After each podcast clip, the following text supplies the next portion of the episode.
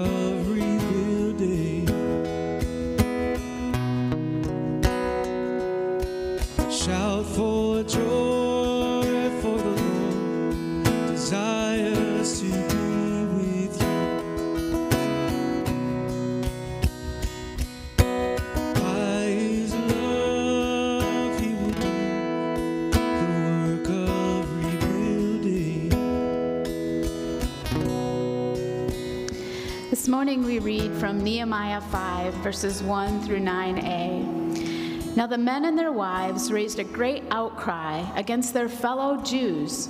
Some were saying, We and our sons and daughters are numerous. In order for us to eat and stay alive, we must get grain. Others were saying, We are mortgaging our fields, our vineyards, and our homes to get grain during the famine. And still others were saying, We have had to borrow money to pay the king's tax on our fields and vineyards. Although we are of the same flesh and blood as the rest of our people, and though our children are as good as theirs, yet we have to subject our sons and daughters to slavery. Some of our daughters have already been enslaved, but we are powerless because our fields and our vineyards belong to others. Shout for joy, for the Lord to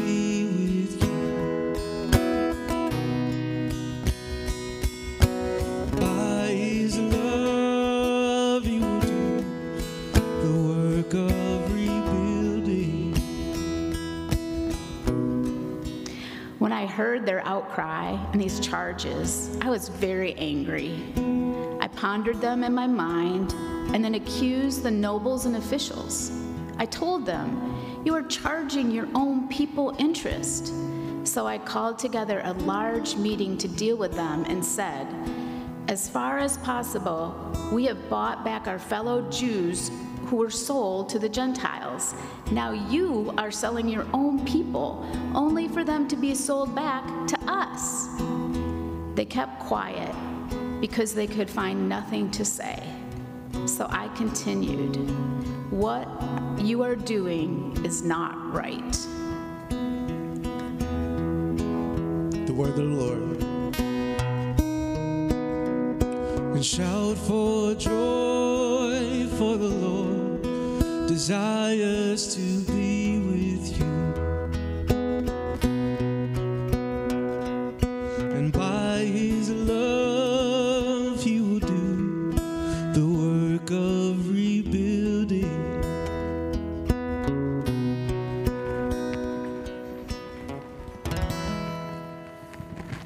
Amen and amen. Good morning, everybody. My name is Tim. If we haven't met, I'm one of the pastors here. It's good to see you.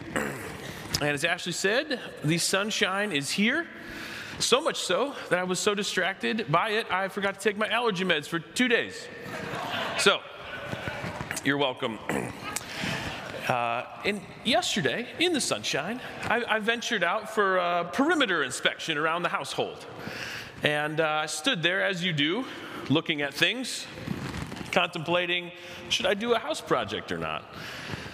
And I said no.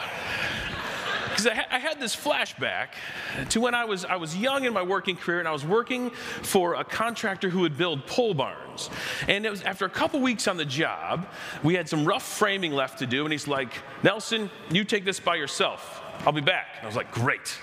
I'm kicking it at this job. I'm just going to crush it. So I'm just cruising right along, putting up two by fours, and I and the and all of a sudden the contractor gets back about an hour later, and he just kind of does one of these, then he does one of these, one of these, and I was like, "Well, this looks great." And he's like, "Are you serious? Look at this."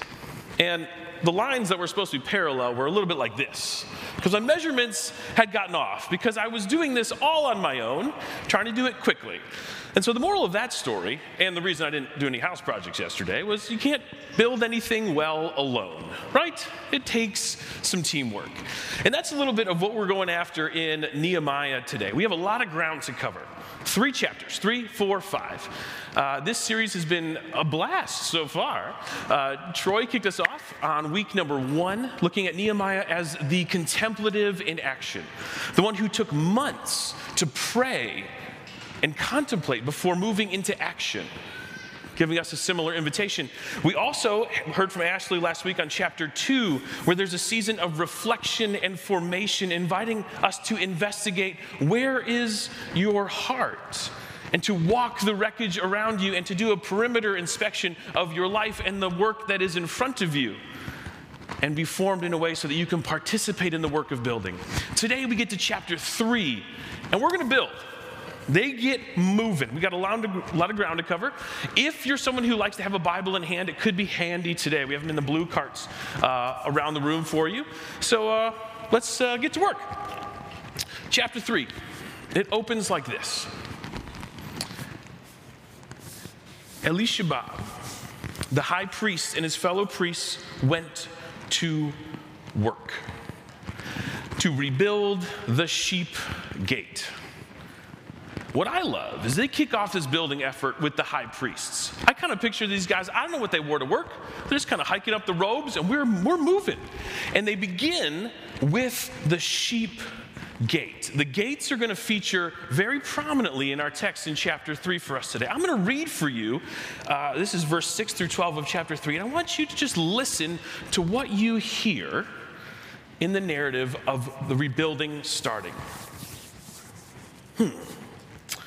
The old gate, or the Jeshanah gate, was repaired by Joiada, son of Pesach, Meshullam, son of Besodeiah. They laid its beams and put its doors with their bolts and bars in place. Next to them, repairs were made by the men of Gibeon and Mizpah, Melatiah of Gibeon and Jadon of Meronoth, places under the authority of the Trans Euphrates. Uzziel, son of Hananiah, one of the goldsmiths, repaired the next section. And then Hananiah, one of the perfume makers, made repairs next to that. And they restored Jerusalem as far as the broad wall. And Rephaiah, son of Hur, ruler of the half district of Jerusalem, repaired the next section. Adjoining this, Jedediah, son of Harum, made repairs opposite his house. And Hatsu, son of Hashaneah, made repairs next to him. Malakijah, son of Harim and Hasub, and Patab Moav repaired another section of the tower ovens. Shallum, son of Haloshesh, ruler of half the district of Jerusalem, repaired the next section with the help of his daughters. I'm not going to make you guys read the names out loud. That's my job. But what did you notice? What do you notice about what's, what's come up there? Let's, let's really throw something out there. What do you notice about that particular section of the text? What's highlighted for us? What? Who did the work? Where the work was done, the names. It doesn't, it also doesn't read easily. If you've been following the invitation to read the book of Nehemiah twice or once a week with us, you'll recognize it's a really good, engaging story. It starts off with this, this man in a faraway country, and he, and he gets this letter, and he's you know, the cupbearer to the king, and it flows really well until you get to chapter three. And then you have to read four times of, like I did, right here names, occupations, family members. And I would imagine that the author knows this isn't an easy read, but it's worth pausing to highlight something about the rebuilding of Jerusalem. Is that this project takes everybody. Everybody and anybody needs to be in on this. That, that you matter in this project. I love that we hear some occupations in there the goldsmith, the perfume maker. I had a great conversation in Costco with some friends uh, from Mars Hill about what, why is there a perfume maker? Their theory was that it was when somebody died, they needed to embalm them. Great insight, by the way. And so, all these occupations, they matter in the work of rebuilding. Many a time when I was pounding crooked boards into pole barns as a young man, I'm like, what does this have to do with the kingdom of God? And yet, a text like this invites us to consider that your work in the home, outside the home, paid or unpaid, really matters. And we're in this together. We get this interesting dynamic here that there's a phrase in the Bible that shows up called next to him. A simple phrase. It shows up seven times in the scriptures. All seven of them are in Nehemiah chapter 3. That this is an undertaking we take together alongside one another. If you were to read through chapter 3, you'd also see that there are 10 gates that were rebuilt in the city of Jerusalem. And this is the work that we're participating in. Let's pause there Think with me about your home, your, your dwelling. What are the most vulnerable places for intruders to come in? What do we have? Windows, doors, chimneys, only in December, right? Windows and doors. These are the work, these are the weak parts of our dwellings. And and there's probably one person, if you, li- if you don't live alone, and maybe it is you if you do, who walks around each evening and checks the windows, checks the doors, and if you're like me, you just check that the kids didn't bump the gas stove knobs, right? Because security matters. It was a number of years ago that my in laws had their home broken into, had some stuff stolen. And you better believe that over the next couple weeks, they got a security system installed with new locks on the windows and the doors because security matters. As well, it should. But then why? Question with me. Why, if you were rebuilding a city that in recent memory was ransacked, broken into, and leveled, why would you put not one, not two, but 10 weak points in the wall? I wonder if the text is telling us something. Now, they're not just weak points, we call them gates. More appropriately in the text, city gates. These are places in the ancient world where commerce happened, where connection was made. Now, many cities only had one, right? It's the smart decision. Like the city of Troy, here we have on the, on the picture. Now, this was taken in 2004 from the movie Troy, so it's not super accurate. But we do think, we do think that they only had one gate, uh, maybe two. Most, most cities did because it's more secure.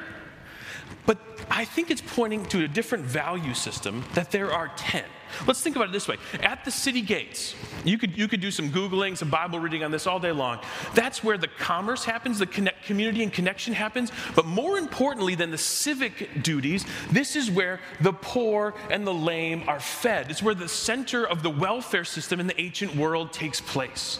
This is where those who do not have can come and receive medical attention, food, water, the possibility of work and wages. That's what we need to bring to mind when the scriptures tell us about the city gates. And so, would it be that Jerusalem, a city that ought to be different. The city on the hill, the city of David, is putting forth a value system that is less about security but is more about meeting the needs of the world. And they're going to sacrifice some vulnerability and protection in favor of connection and help. That they're going to lay aside security and self preservation to a certain extent in order to meet the needs of the world. And so, would it be that this also is a word for the church? that in a season of rebuilding, we too are called to lay aside security and self preservation as our primary mode and replace it with connection and vulnerability and generosity. For we followed the Jesus who did not take the security of heaven and hold on to it, but instead gave it away not only unto danger, but unto death. And that's our model. So maybe even in the construction of these walls, if you see them there, maybe that's even trying to tell us something. I think it could. Chapter 4. As my father would say, the plot thickens. Now, we, we met a few characters earlier in the story, and they come up again. In fact, chapter 4 begins like this When Sanballat heard that we were rebuilding the wall, he became angry and incensed. This is another political leader, some opposition to Nehemiah. And verse 7 of chapter 4 says this And when Sanballat and Tobiah and the Arabs, among them Geshem and the Ammonites, heard about the repairs to the wall and the gaps were being closed, they plotted together to come and fight against Jerusalem and stir up trouble against it. So, friends, in the middle of this rebuilding effort, when this city is moving towards a different model of being a city, there is opposition. Mostly from these three characters. It's on the screen Sanballat, Tobiah, and Geshem. Their names come up. We've heard them already. You'll hear them again if you're reading through Nehemiah. Now, these guys just keep coming up, right? I think if you're a Lion King fan, this is a good way to think about them, right? They're just always there causing trouble. Again, they're also political opponents. So we have here on the screen, right? Got Madison, Jefferson, Burr, trying to always push against the political nature of our protagonist, Nehemiah. And they're always laying traps for this guy, like Wiley Coyote, right? He's any any turn Nehemiah does, these guys are like, ah, I'm gonna get ahead of him.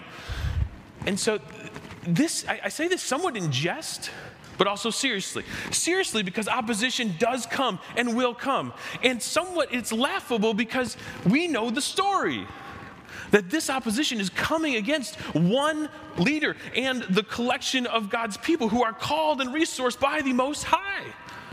And so they can laugh in the face of this opposition, even though it's really serious. And I would invite us to consider the opportunity to do the same. Uh, if we look through chapter 4, give it a quick look, we're going to realize what we already know to be true that there is opposition coming against good kingdom work, especially work that pushes against the corrupt systems, proclaiming that there is a new king and a new kingdom and a new way of being a city. To that, there is opposition and difficulty. There's also something at a personal level. If we look more closely, this will be on the screen. This is uh, also in chapter 4. This is Sanballat. He ridiculed the Jews.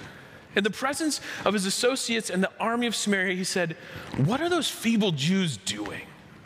Will they restore their wall? Will they offer sacrifices? Will they finish in a day? Can they bring the stones back to life from those heaps of rubble, burned as they are?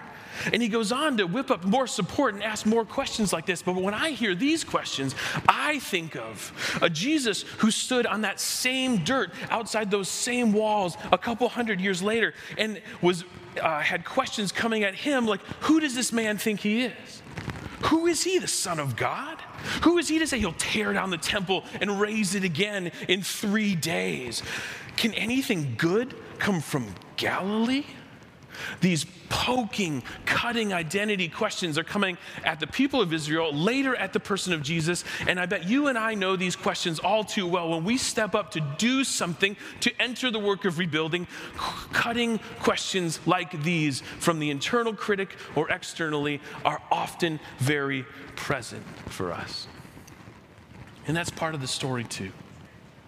Nehemiah continues, he responds in, in verse 19 of chapter 4. He says, Then I said to the nobles and the officials and the rest of the people, The work is extensive and it's spread out, and we are widely separated from each other along the wall. So, whenever you hear the sound of the trumpet, join us there. Our God will fight for us. Instead of pointing to saying, you just better do better, or I, I Nehemiah, am going to push back against these accusations individually. He doesn't wrestle with the pigs in the mud. He says, together, though spread out, we can do something as a community offers a new identity. And then, even more importantly, says this when the trumpet sounds, join us, for our God will fight for us. I think he's channeling the words of Exodus 14, where we hear, The Lord will fight for you. You need only be still, as another leader of Israel is leading a second Exodus back to the promised land. We too can find ourselves in this moment when there is a better story and a better narrative that we can do together. So, friends, do not fight these accusations alone. Even this morning, we have a group of folks, a trained prayer team who's willing to pray with you. Any of our pastors on staff are willing to walk alongside you to push back in the name of Jesus for the long haul against these type of narratives and voices that assail us as we do the work of rebuilding. You are not in this work alone. And so Nehemiah continues. This is verse 21 of chapter 4. So we continued the work with half the men holding spears from first light of dawn till the stars came out. At that time, I also said to the people, Have every man and his helper stay inside Jerusalem at night, so they can serve us as guards by day, and, and uh, guards by night and workers by day. Neither I nor my brothers or my men, nor the guards with me took off our clothes. Each had his weapon, even when he went for water. So they, in the face of this opposition, saying this mission of rebuilding is too important, so we're going to change the way we operate. We're going to carry in one hand the masonry spade and a sword in the other in order to say this work is important. So we, in this particular time of chaos and rebuilding, are going to pivot a little bit how we're doing things. And I think that's an invitation for you and I to say that we too operate with the prayer book in one and the newspaper in the other. To say that we are people who work and pray at the same time, that we practice vigilance as well as vulnerability, that we do ministry together with caution and compassion, that there's wisdom while we work together. We need to be aware, as Jesus says in the book of Matthew, to be as, as wise as serpents and as innocent as doves. And this is a complex dance to navigate, but we do it together. And so do not be surprised by the opposition that comes against us. A favorite quote of mine from this year, Ashley shared it last week from Sid Holmes if you stay ready, you ain't got to get ready, right? So, friends, we, the invitation again in the text is to stay ready, to operate with wisdom and compassion, with the tools of rebuilding in the other, and the tools, the armor, and the sword of the Spirit in the other. And that is how we move forward to chapter 5. Here we finally get around to the teaching text that Lynn read for us. Here, the opposition to the Jews rebuilding is not from without, but from within. That there's something happening inside the people. Highlighting for us is scholar Christena Cleveland, who says this if we are one body, then we are one that is afflicted with an autoimmune disease. It's hard to be one people together. So, what's happening here in chapter 5 it opens, as Lynn read for us. Now the men and their wives raised a great outcry against their fellow Jews. Some were saying, We and our sons and daughters were numerous, but in order for us to eat and stay alive, we must get grain. They're highlighting that they are in a time, or at least the, the majority of the Jews are in a place where they are finding, amidst the chaos and the rebuilding, they're finding a time of scarcity inflation and grain shortages, and on top of that, there are higher interest rates. I've heard of this. But this chapter starts with there was a great cry raised. Friends, I don't, I don't know the economic future, but I do know that things are not awesome for a lot of folks right now. And I do know that in times like this, there is opportunity for some. And what we see in the text is Nehemiah coming against some people who have said, you know, I'm going to take advantage of this situation in a way that directly and indirectly oppresses their own people. And he says to them, What you are doing is not right. So I think two invitations are in front of us. One, do you have somebody in your life like a Nehemiah who you have invited in? Maybe it's a mentor, a teacher, a pastor, a coworker who can come to you and say, What you're doing is not right. I don't think you're okay. Do you need some help?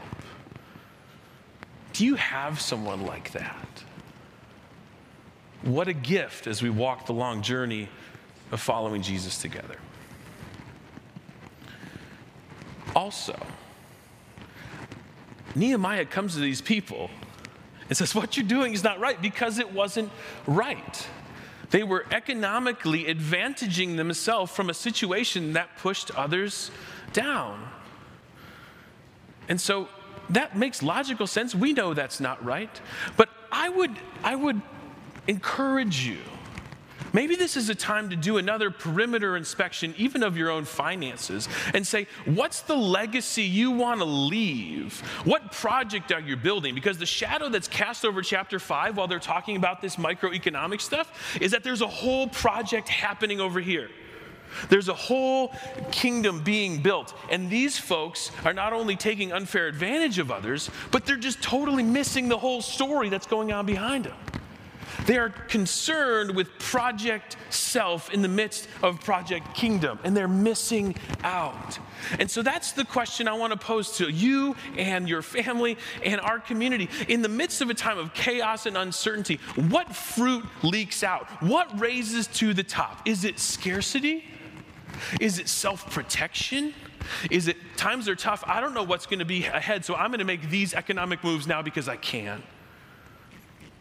Or